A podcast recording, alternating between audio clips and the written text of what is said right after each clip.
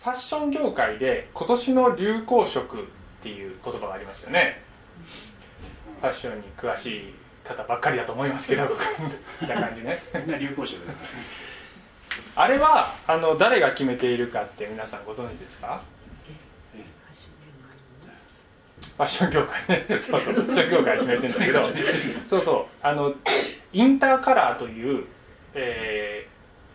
ー、世界中からその専門家が集まって、えー、結成しているにじゅうろくにんという少人数で結成している国際組織があって、その組織がにねんまえににねんごの流行色を決めるんですよね。へー。らしいですよ。で、えー、そこからそのデザイナーとかファッション業界の雑誌の業界とかにそういう情報が下ろされていって、でそれがまあ雑誌とかに載って、今年の流行色はこれだみたいになって、で人々がそれを買っていくわけですよね。流行っていうとまるで消費者の側が決めてるようなイメージがあるじゃないですか。そうじゃなくて、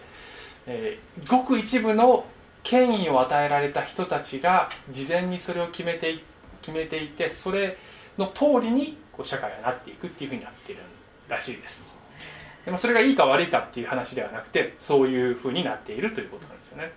で、あの聖書によると、その神様、さっきね神の主権っていう言葉が出てきたんですけど、聖書の中では神がその主権によって決めておられることっていうのがあるらしいんですよ。つまり神が歴史の中で私はこれをするっていうことを神がその権威によって決めている。で人間がどういうふうにあがいてもそうなっていくことっていうのがあるらしいんです、聖書の中には。で聖書ってはそれがこう予言とかいろんな形で表現されていって、実際にそうなっているなっていっているわけなんですけども、えー、それはですね、この人類全体のその歴史という観点でもそうだし、そして私たち一人一人の人生においても神が主権によって決めておられることがあるんですよね。皆さん自分であの男になるか女になるかって決めて生まれてきた方って、まあ、あんまりそういう意識はないと思うんですけど、私は別に男になることを選んだんじゃないんですよ。で私なで型なんですけども、あんまりね冬服着てると分かんないんですけど、結構そのなで型で昔若かりし頃悩んだんですよね。で後ろからね、裸で裸で後ろから見るとこうね、富士山く首からのラインが富士山になってるわけで、あの高校時代はね飛行機とかって言われて結構傷ついたりしたんですよ。私好んでなで型に生まれてきたわけじゃないんだけど、そういうふうに生まれてきたわけですね。神がさっき冒頭に読んだ聖書の箇所で、神が母の胎の中であなたをあなたを作られたっていう言葉があったんだけども、あの神様が決めておられる私の姿っていうのがあるわけです。で、えー、まあこの飛行機にはなりたくなかったんだけど、パイロットにはなりたいと思ってた時期があるんですよね。だけどパイロットはね裸眼である程度視力がないとなれないんです。で、その私若い頃はねレーシックとかなかったから、もう早い時あの若い時にもうすでに目が悪く視力が悪くなったので、もう早々とその夢は諦めたんですけども、なで型でもなれるんですけど目が悪いとなれないんです。そうで、私テニス好きなんだけどね、錦織が世界でごいになってあんな人生いいよなって思うこともまあありますよ。だけどそういう人生を神様は私に用意してたんじゃないんですよね。で神が私に持っておられた人生の計画っていうのは、パイロットになることでもあのテニスランキングごいになることでもなかったんですよ。で私が好むと好まざるとにかかわらず、神があなたはこういうふうに生きるんだよって、私が選択できないこともあるわけです。で私がその人生を受け入れないと、なで型であることを受け入れないと、私は一生幸せになれないわけですよね。でそういうふうに決まっているっていうことは分かることもあるんだけど、一見自分で選択しているようでありながら、実は神の大きな流れの中で導かれているっていうこともあるわけです。さっきの流行色の話と似ているところなんですけどね、そこが。で、え今日の話のポイントは、最初のポイントを言っちゃうんですけども、私は自分に対する神の計画を信じるっていうことです。全ての人が、この地上に生まれる全ての人が神様によってその計画を与えられていて、そして聖書は一人一人に神様が特別な素晴らしい計画を持っているっていうふうに言ってるんです。で、神様が私に対して特別な計画を持っているって信じるということは、それはですね、どういうふうに自分にとってメリットがあるかというと、具体的なメリットがあるかというと、思い通りにいかないことっていうのが人生にあるときに、まあ、小さなことでは動じなくなってくるという、えー、メリットがあると思います。で、私を知ってる人は、うん、結構動じてるじゃないって思うかもしれないですけど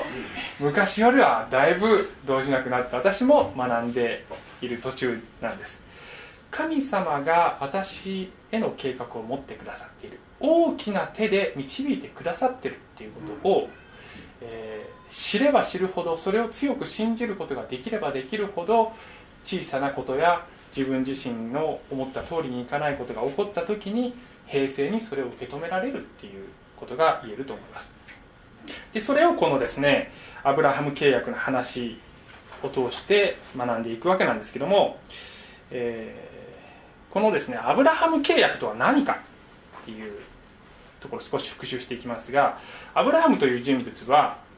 えー、今からよんせんねんまえ、紀元前にせんねんくらいの頃に、えー、生きていた人で、この人が神様から啓示を受けるっていうところから話が始まるんですよね。それが創世記に書いてあるんです。で、神様はこのアブラハムに、まあざっくり言ってこのみっつを約束されるんです。あなたに土地を与えるよ、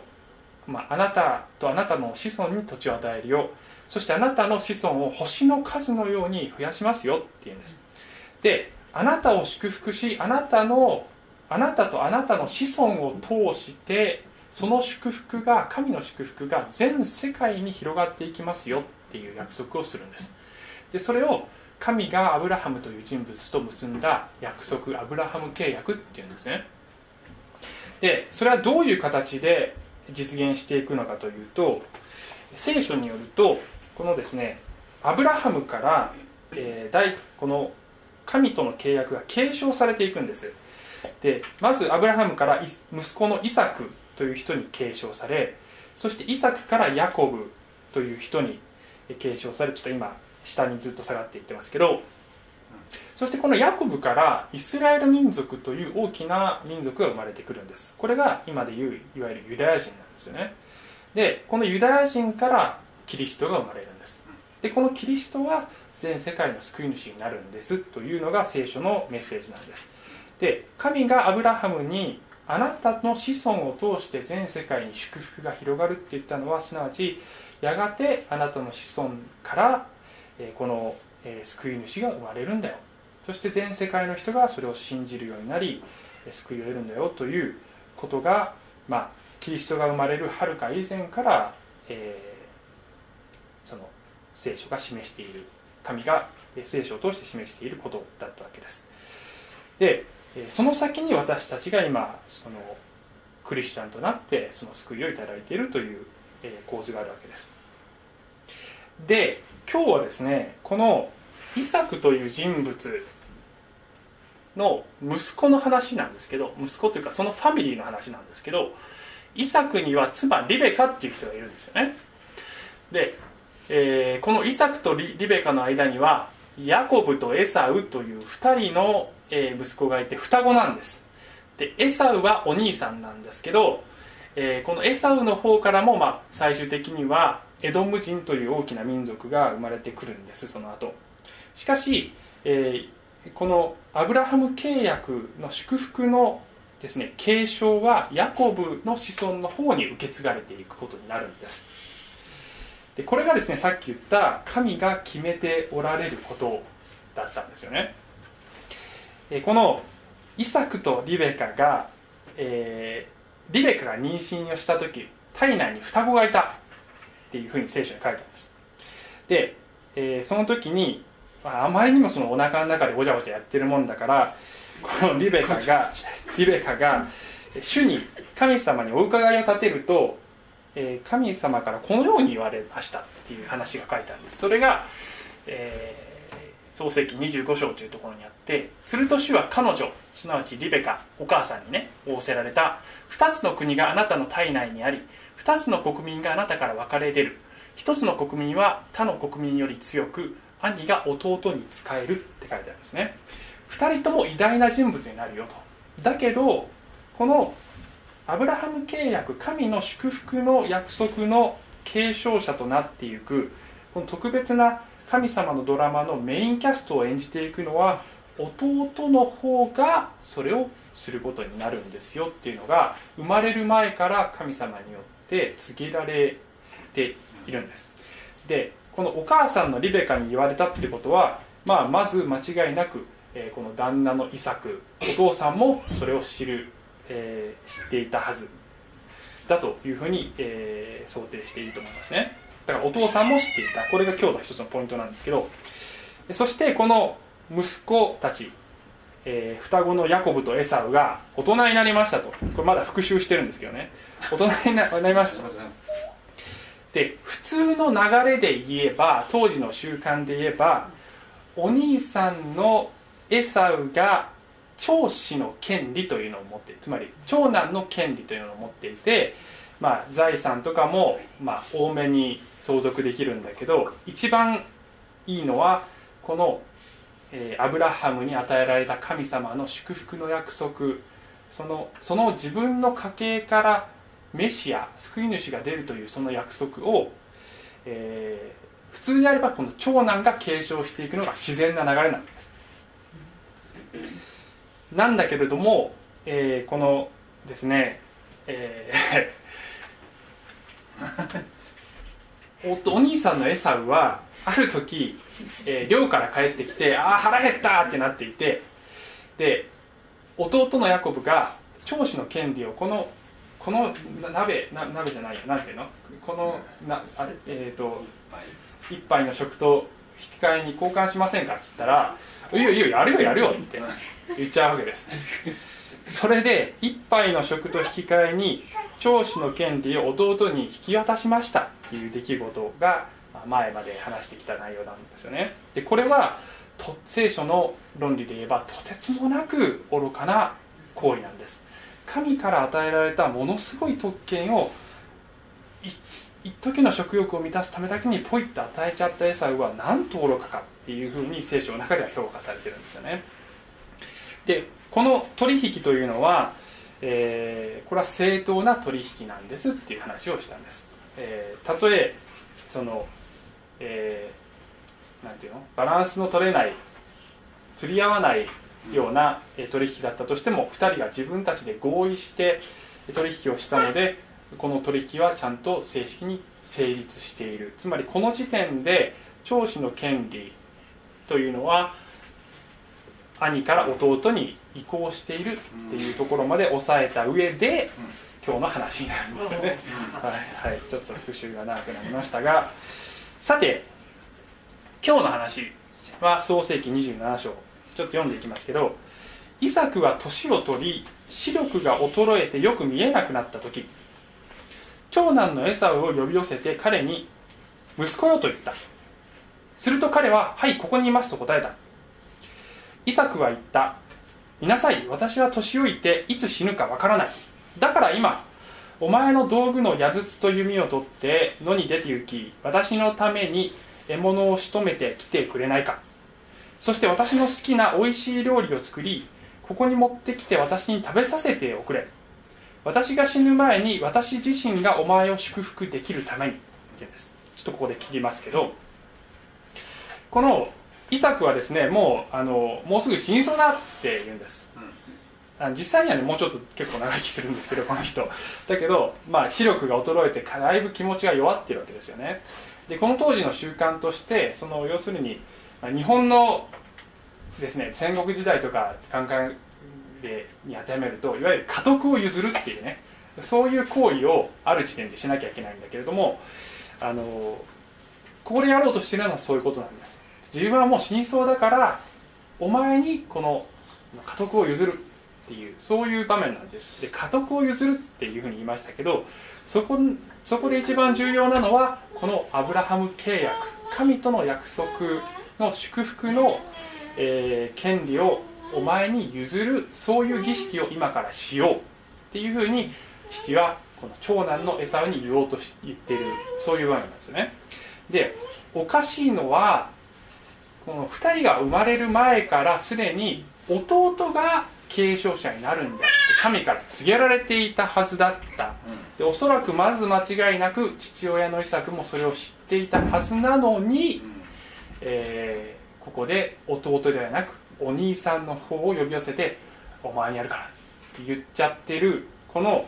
イサク父親のこの行為がもう全ての発端になる。このこのこの後で続いていくこのドタバタ劇のあのぐちゃぐちゃなあの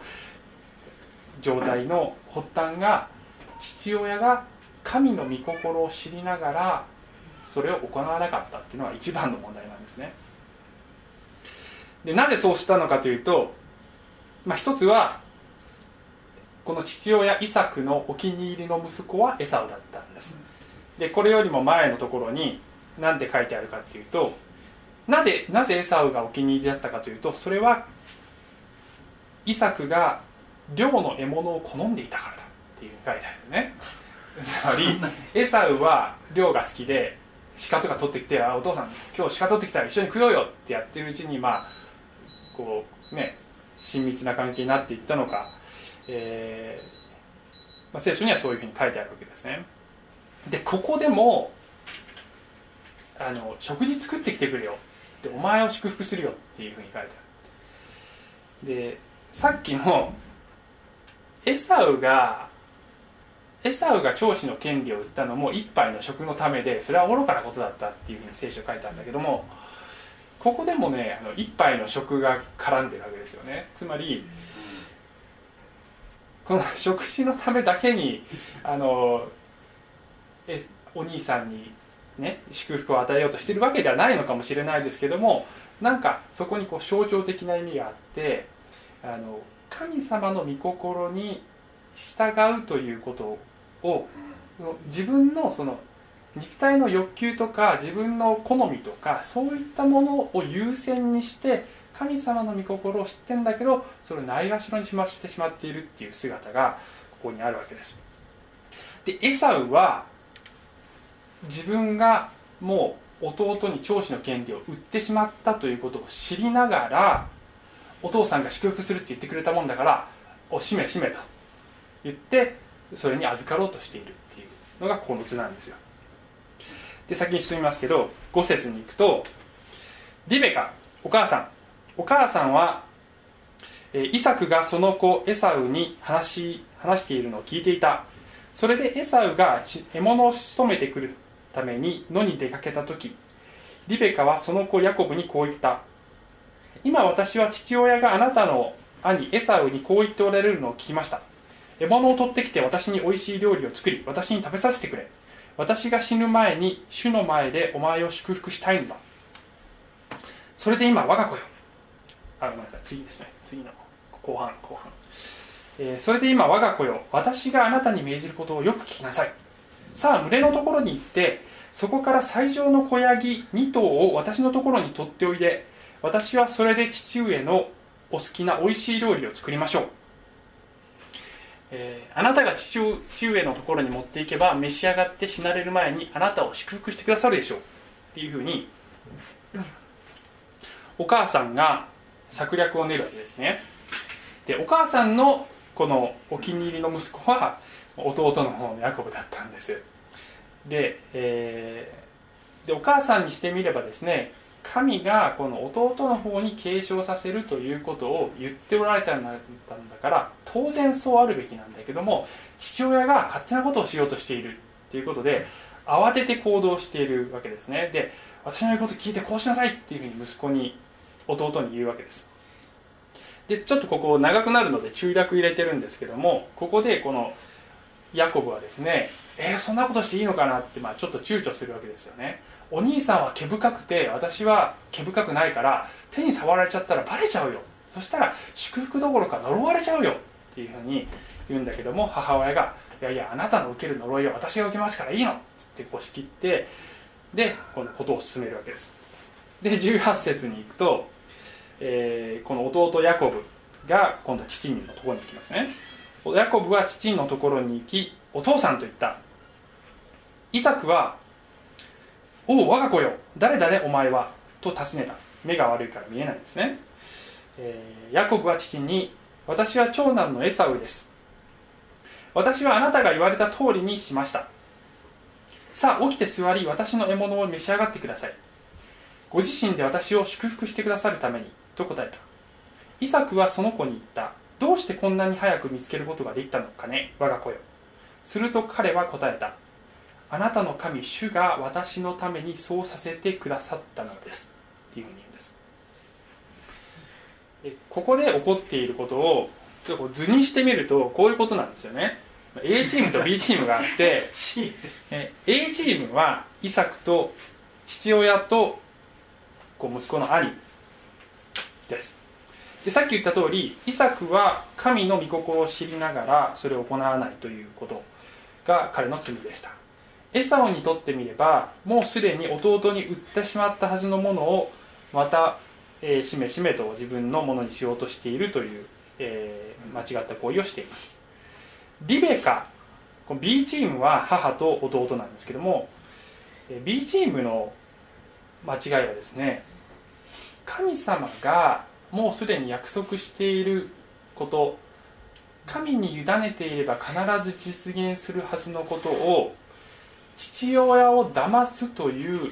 誤った行為によって人間的に実現しようとしているということがこの B チームの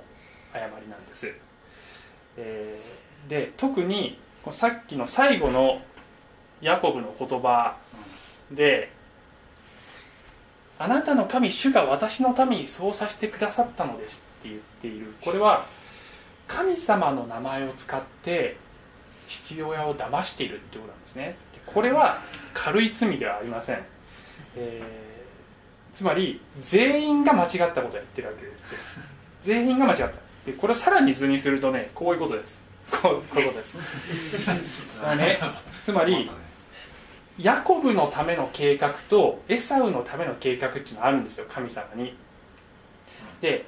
あの聖書では神はこの救いをもたらすという、人類に救いをもたらすという歴史の中での大きなこのメインキャストを演じるのはヤコブだよ、それがヤコブの計画だよって言ってるんだけども、えー、エサウはそっちではないですよって言ってるんだけれども、でもエサウにはエサウの計画があるわけです。エサウも大きな国民になっていくし、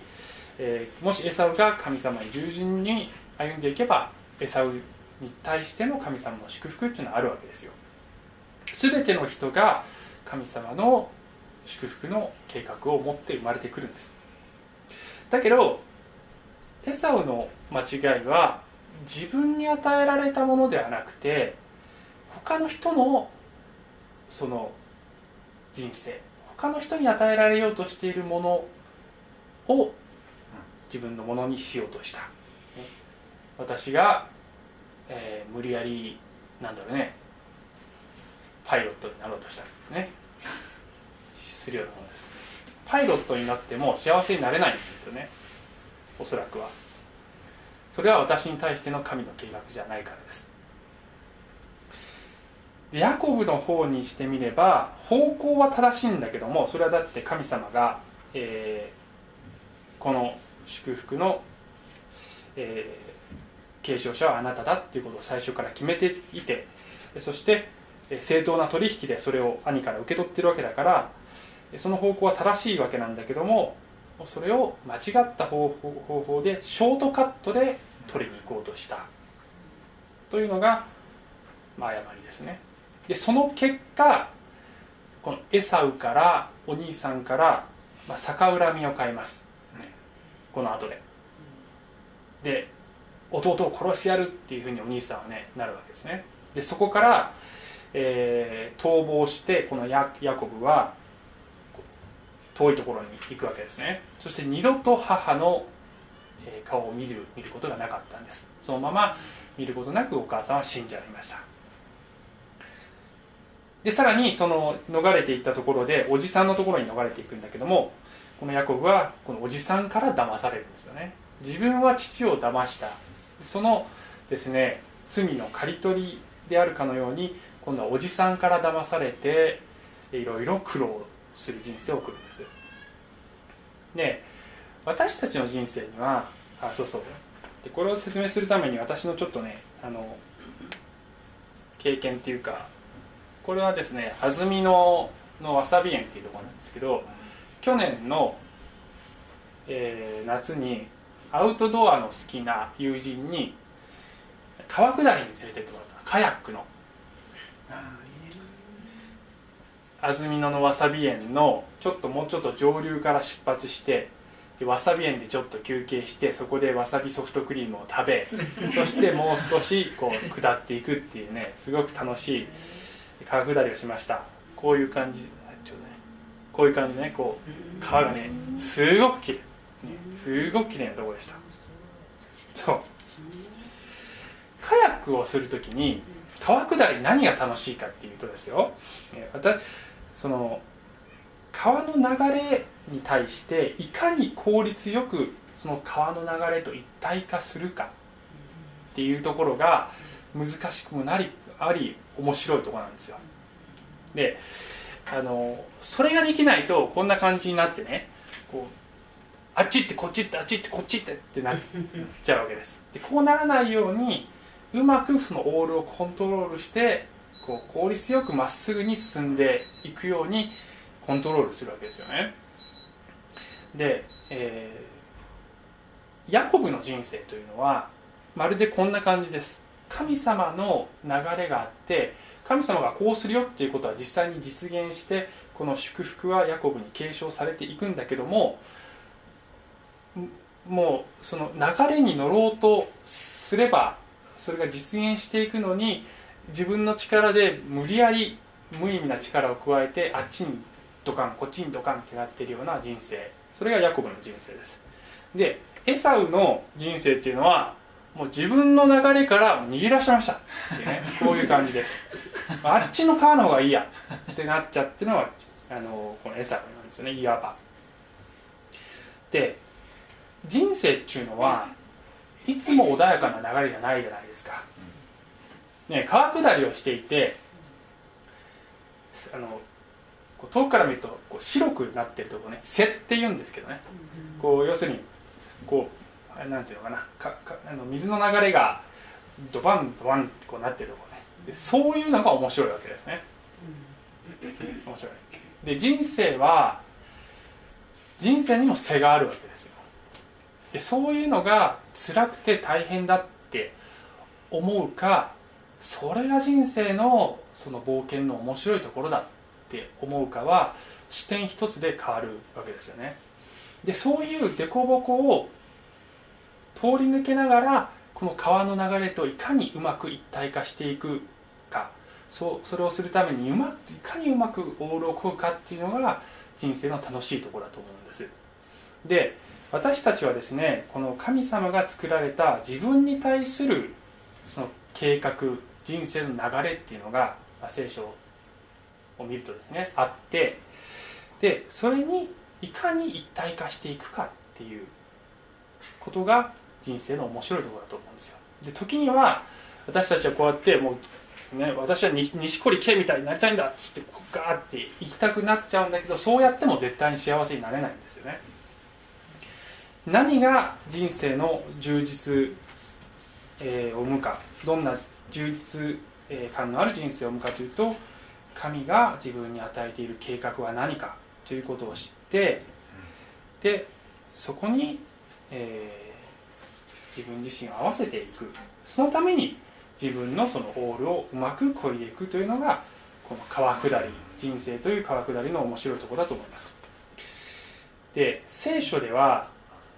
えー、こういう言葉があって、イザヤ書というのは旧約聖書の、えーまあ、預言書って言われているところなんですけども、立ち返って静かにすればあなた方は救われ、落ち着いて信頼すればあなた方が力を得るっていう言葉があるんですよね。立ち返ってっていうのは、その神という方に立ち返るっていうことです。神があなたの人生を祝福しようとしておられる。神に立ち返りなさい。そして神に信頼し委ね、そして信頼して歩んでいれば、あなた方は力を得るんだよ。慌てなくていいんだよっていうことなんです。あの私もですね、えー、元来非常に小心者ですので、小さいことで慌てたり恐れたり、あの焦ったりすることが人生には非常に多いんだけれども、この聖書の神様を知っていく中で、あ、そんなに慌てなくていいんだってね。この間私あの、まあ、いつも来ていらっしゃる方、私体の調子悪いとこあるって知っていらっしゃると思うんですけど、目の調子とかも悪くて、でテレビで出てたスーパードクターっていうのに今週あの行ってきたんですけども、南青山にあるんです。そしたらね、異常なしって言われました異常なしってずっといつも言われ続けてるんです。で、異常があってほしいんです、私はね。だからここが悪いんだよって言ってくれた方がすごく嬉しいんです。で、そしたら治療に進めるでしょ。いつもね、調子が悪いんだけどどこ行っても異常なしって言われるんです。で、異常なしって言われると、今までだとすっごく落ち込むんですね。すっごい期待してきたのに結局やっぱり原因があの見つからなかったって。でも今回はまあちょっとがっかりしましたけど、でもそんなにね、あのダメージ受けなかったです。成長したんだと思いますそれはどういうふうに成長したかっていうと、この自分のこの体の不調とか、自分がこうなってほしいと思っていることが実現していなかったとしても、私の人生は神様の大きな手の中で導かれているので、だからちゃんと時が来れば治るならば治るし、もし治らないままで神様が生きなさいっていうならそれでもいい。それでも神様が私に与えた使命を全うしていくことができるようになっているはずだっていうふうに思えるから、だからそれほど動じないで済んだんですよね。で、最初に言ったように、自分に対する神の計画があるということを信じるということは、落ち着いて静かにして、そしてだけどもちろん自分のやるべきことはやって、でだけど焦らずに生きていくことができるということだと思います。しかしそれはですね、あのなんていうんですかね、あの先ほど子どもメッセージでもあったように、この神との関係、聖書によれば神との関係の回復っていうのがまずそれに先立つべきなんだっていうふうに書いてあるんです。で、それは、えーまあ、こういう言葉があるんですけどね、えー、これは新約聖書でパウロという人が書いた言葉なんですけど、この方キリストのことですけれどもにあって、私たちは御国、まあ、簡単に言うと天国なんですが、を受け継ぐものとなりました。御心によりご計画のままを皆行う方の目的に従って、私たちはあらかじめこのように定められていたのですって書いてあるんです。神様の歴史の中における大きな流れの中の一つの流れとして、私の人生があるんです。で、この神の偉大な目的っていうもの、神様の流れというものに自分の流れも一致させていくっていうことなんですよね。だからその神様とは関係なく、ただ単にまあ偉大な、例えば起業してものすごく金持ちになりましたとか、あのいっぱい慈善事業をしていいことをいっぱいしましたっていうことももちろん素晴らしいことなんだけれども、聖書はただそれだけではなくて、その自分自身のその努力によってあのこの世で達成していくいろんなあのことが神様の大きな目的に沿っていて、そしてさらに神様があなたに与えたこの計画に乗っかっているっていう、こういう構図であるべきだよ。それをするためには神との関係の回復が必要で、その関係を回復させてくださるのがイエス・キリストという方なんですという、そういう話なんです。で、最後に、えー、この聖書の言葉も分かち合いたいと思います。これはえー、イザヤ書という、えー、先ほどと同じ預言書ですけれども、こういう言葉なんです。たとえ主があなた方に乏しいパンとわずかな水とを賜っても、あなたの教師はもう隠れることもことなく、あなたの目はあなたの教師を見続けよう。あなたが右に行くにも左に行くにも、あなたの耳は後ろからこれだ、これが道だ、これに歩めという言葉を聞くというふうに書いてあるんですね。神様が乏しいパンとわずかな水とを賜ってもっていうのは、人生には大変な時もあるっていうことです。人生には神が与える試練があるっていうことも、えー、聖書には書いてあるわけです。だけど試練のただ中にあっても、あなたの教師を見失うことはあなたにはないでしょうっていうふうに言ってるわけです。あなたの教師はあなたの大変なその最中にあってあなたと共にいてくださる、そういう方なんだ、それがキリストという方なんだっていうことなんです。そしてあなたが道を歩んでいく中で、これが道だ、これに歩めという声を聞く。私たちがこの聖書や、そして、えーまあ、聖霊という方が私たちを導いてくださると聖書には書いてあるわけですけども、聖霊の声に耳を傾けていくときに、こっちだよ、こっちだよっていうふうに導いてくださる方があなたと共におられるということです。この方に信頼すれば、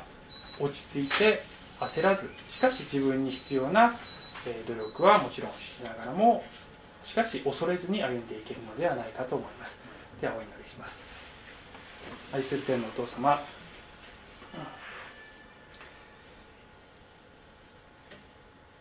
神様が主権によって決めておられることを、私たちが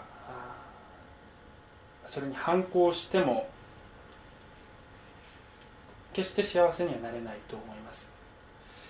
しかし神様が一人一人の人生に素晴らしい計画を持っていて、この人生における使命を与えていて、導いてくださって、それを成し遂げることができる力も与えてくださっているということを知るならば、人生どんな人生でどんなことがあっても落ち着いて信頼して平安を持って歩んでいけると思います。どうぞ私たちが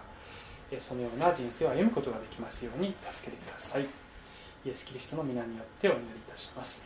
アーメン。